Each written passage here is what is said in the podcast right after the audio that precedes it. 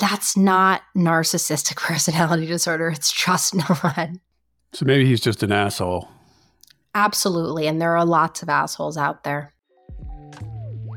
You are listening to Committed, an ongoing conversation about marriage, intimacy, relationships, and sex.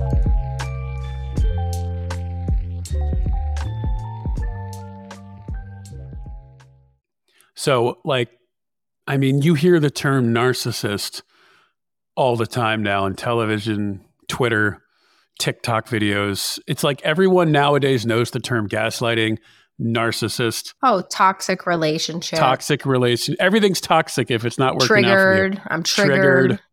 It's so many That's buzzwords. Triggering. There's so many buzzwords, and narcissism is a buzzword, and it's unfor- right. It's very, very unfortunate that it is so much of the time thrown around, and people that are throwing this word around are so very unqualified to label people with narcissism, with narcissistic personality disorder. Narcissistic personality disorder is 1% of the population. And it should really only be reserved for psychiatrists, psychologists, ther- licensed therapists to diagnose and treat.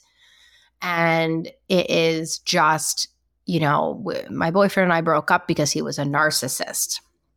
My, you know, my girlfriend was had narcissistic personality disorder, and that's why our relationship didn't work out. And in any relational dynamic, two people have responsibility in the breakdown of a relationship and it's so much easier to label the other person with something in order to shirk your own responsibility that you took that you need to take for the part that you played in the partnership.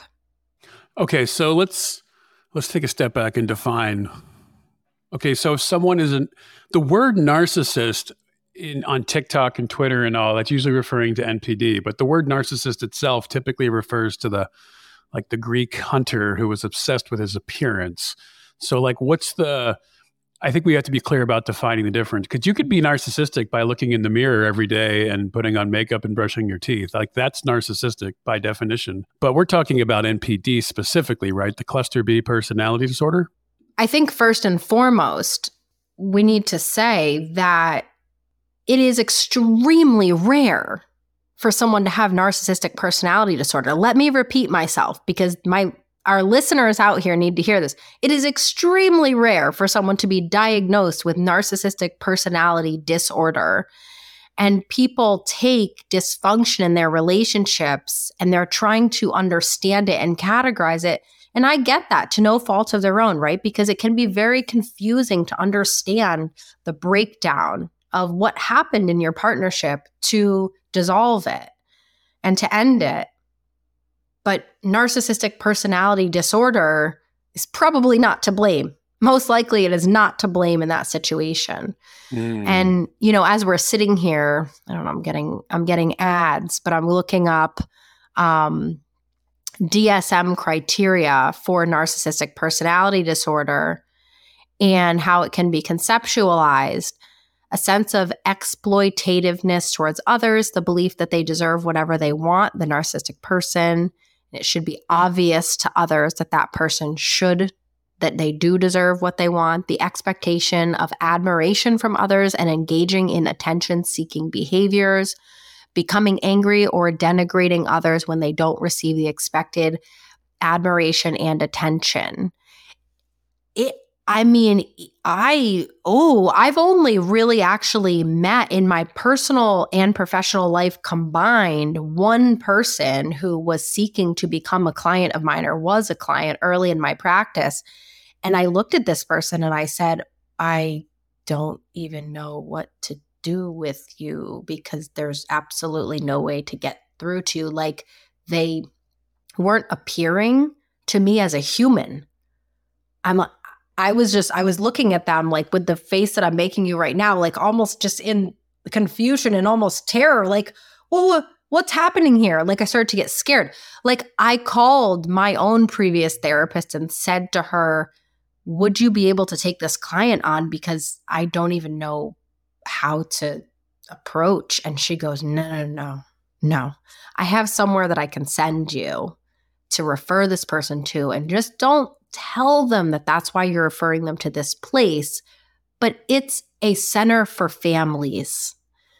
And and so i made the referral and this person exited my practice but in my entire life i have only come across and obviously my life has not been so long at the ripe age of 32 but it's rare right? And so i think what we want to focus on as i cannot diagnose or treat anyone in my practice, right? So I can work with them on relational aspects of their partnership, of past partnerships they've had. I am a coach. I do um, provide marriage coaching, and I will also refer to my practice as counseling because I do believe it is counsel.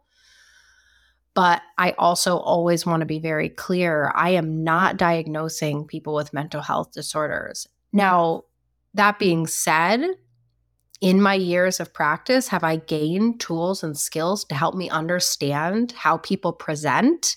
And do I notice when I might need some extra help and assistance from someone who is licensed to diagnose? Because that's ultimately not what my goal is in my practice. My goal is to is to work with people to have um, healthy relationships with one another and to process past trauma and to be able to move forward and have the appropriate tools and skills to do their relationship in a healthy way. That's what my job is.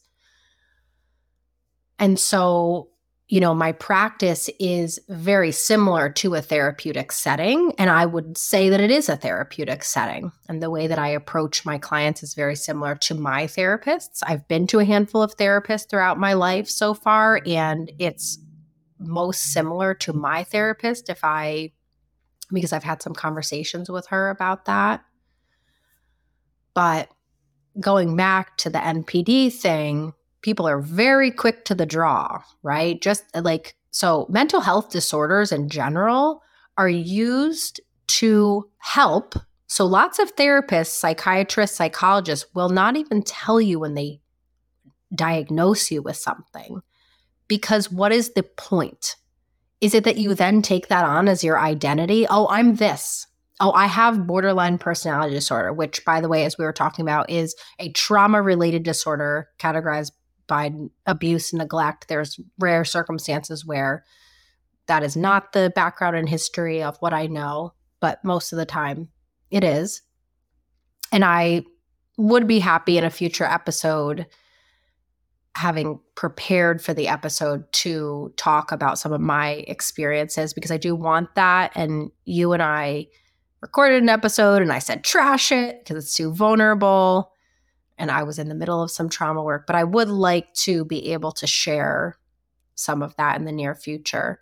But the diagnoses are really used just to help people to understand okay, like this is what it could look like to start to work through some of these things, not to label. And they are saved for the most extreme cases as well. People that are experiencing dysfunction in their job, like can't keep a job.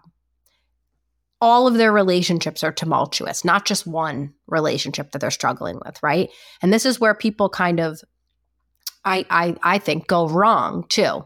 Okay, so you and I have a have a marriage that we're in and you you know react in a very heightened way to me every time i bring you know something up that makes you feel disorganized inside. And then i say oh well you have a mental health disorder but what does your relationship with your family look like? Do you have solid friendships? Right? Someone with a mental health disorder is struggling in those other relationships. They're struggling like when they go to see their therapist, those symptoms are showing up in their sessions as well. I have clients like that where their symptoms show up in their session and then they're also experiencing tumultuous relationships in their romantic partnerships and they don't have a relationship with their family. And so there's like multiple relationships that are affected by this, not just, you know, when he was angry with me. He threw a hair dryer across the room type thing. And now he's a narcissist because he only cares about himself. That's not narcissistic personality disorder. It's just not.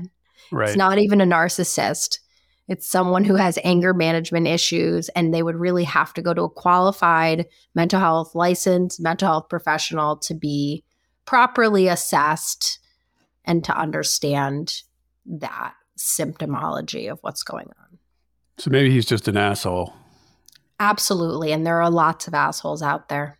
And I heavily suggest that you screen people for assholishness before you date them. Because if you yeah. date them and they happen to turn out to be an asshole and then you call them a narcissist, I'm sorry, it's not going to fix your problems. And you're probably going to go on to date another asshole. yeah, filter fast. Get out of there easily. Get out of there quick. I'm curious how the term narcissism is so common, yet narcissistic personality disorder is so rare. Like, when did that flip happen? And do we have a better word for narcissism in this case? Maybe just assholism, being an asshole. That's it. But we're going to call you narcissist because it's TikTok. Yeah. I mean, so also I'm I'm on um psychdb.com.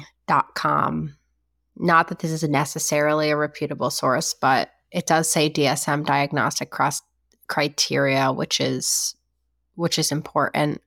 Um, yeah, here they are. A pervasive pattern of grandiosity in fantasy or behavior, need for admiration, lack of empathy, beginning by early adulthood and present in a variety of contexts, as indicated by five or more of the following. So I believe this goes across the DSM. You have to have five or more of these traits in order to be diagnosed, because this was the same with the borderline personality disorder.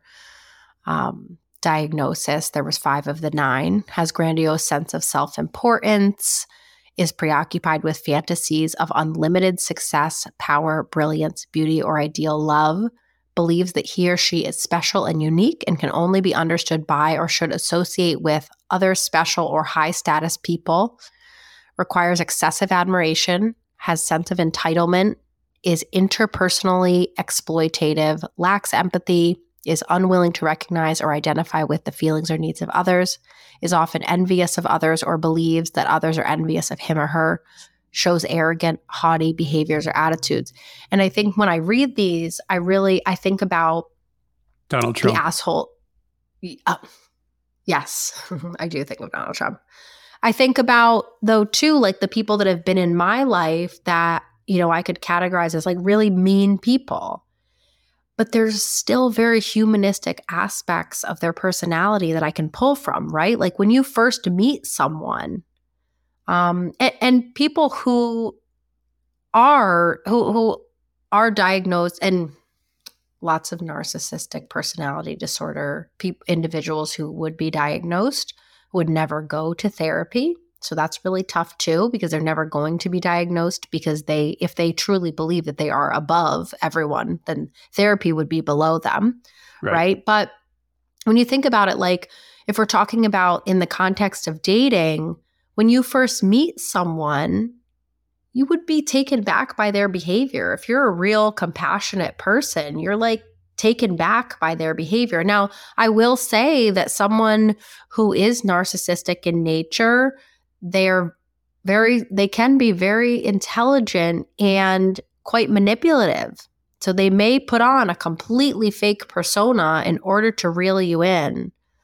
But other people who meet them will start to oh, this is a little strange. Like, like it's weird. It's uh, so uncomfortable. I would feel, I have felt around that one person I said that I referred out. I felt extremely uncomfortable around that person because there was just absolutely no way that I could relate to them. And so, like I mentioned, this is very extreme. We need to stop diagnosing people in our relationships. We need to be curious about what's hard for them, what made them who they are, what kind of trauma potentially they've been through to cause them to be to be showing up in the way that they are in our relationships and have more compassion and empathy and then also realize how we played a part in the demise. Or get out of the relationship before you're too far in because it's like um I had a buddy who was he divorced from someone who was you know allegedly narcissistic personality or borderline. Sorry, I can't remember which one. It's one of the cluster Bs. I was empathizing with him because my girlfriend at that time was also like, I think someone of the cluster B personality disorders. And I literally said to him, she's been really nice in the last two weeks. She hasn't like gaslit me and made me feel horrible about myself. Um, and he said that's like saying a serial killer who has he hasn't murdered in the last two weeks, so he's great. It's like, mm. yeah, I would just I would really um, caution, especially for our listeners here. I would I would truly truly caution people here to stop looking up and trying to self-diagnose people. So like I said before, borderline personality disorder wildly different from narcissistic personality disorder. You've got a whole different track and path the thing about um, borderline personality disorder is that it has been said by psychi- psychiatrists and therapists alike that it really should not be labeled borderline personality disorder. You can graduate from the disorder. Is it is a trauma based disorder coming from abuse and neglect. Not that narcissistic personality disorder doesn't, because I don't know enough about that, but I will say that it is not helpful to categorize someone and actually to look at yourself and ask how you're contributing to an issue. Because for people with borderline personality disorder, the treatment is actually not medication. The treatment is compassion and empathy. So, people that graduate from BPD, if they are diagnosed, is going to be compassion and empathy. You may spend half of your session empathizing with your client to connect with them. Otherwise, they will feel unsafe and they will not get better.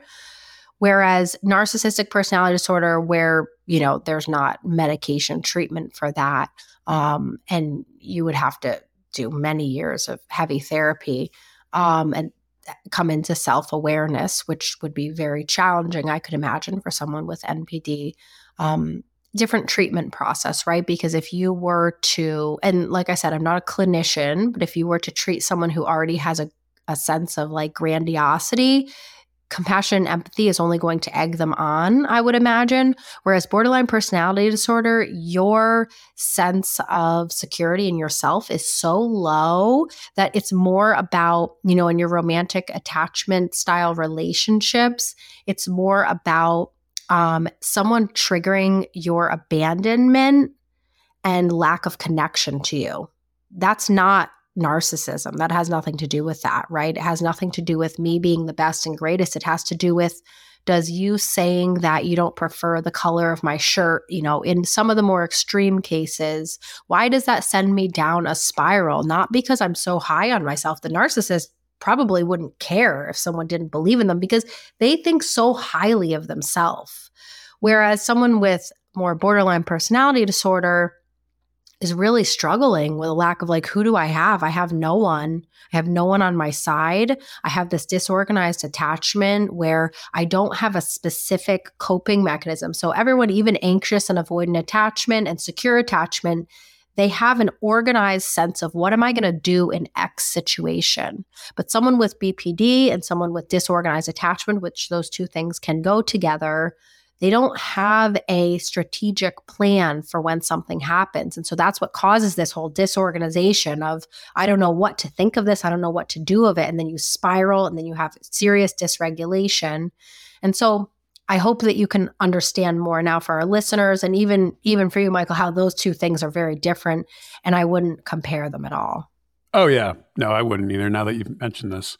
I think actually after having this conversation, I don't really care too much for narcissistic personality disorder types. Like I stay away from them. And I reading the description on the Mayo Clinic right now and what you said earlier, I'm like, yeah, I've I've met a few of these people. Not I'm not diagnosing them, but they have many of these symptoms, and I just stay away yeah. from them. But in terms of borderline, I actually have a lot of um, empathy for them. I, I actually feel sorry for them Oh, I mean, it's, yeah, it's honestly, I mean, just speaking from my own experience. And like I said, we could talk more, which would be really hard for me. But I think that um, hearing what I did in my podcast today was helpful, I think, for me. Um, but yeah, it's, we shouldn't, you know, as a summary, we should not diagnose people. You should not diagnose your partner. You should absolutely encourage them to see a therapist you should absolutely encourage them to come to counseling with you um, and work on the relational dynamics for lots and lots of mental health disorders. um, being able to work on co regulating with your partner as a pathway to self regulation can be extremely helpful. Um, and yeah, not everybody's a narcissist. Um, there are just some people who are jerks, and and and it also comes from insecurity, right? Like narcissistic personality disorder, at its base level, is insecurity in oneself, right? And there's this overcompensation happening in order for that. But yeah, there's lots of people who don't aren't diagnosable as borderline personality disorder because that's also I think 1 to 2% of the population but more so that they may have a disorganized attachment, which I don't remember the percentages on that, so I won't speak on that. But it's a higher percentage that um, go through abuse and neglect in their childhood, and that causes them to be um, more in the disorganized attachment category. Awesome. So, yes, we have to go. This was, yeah, this was a good conversation. And I, again, welcome listeners to ask us questions and share their comments and I'm looking forward to our next talk. Awesome. Good talking to you.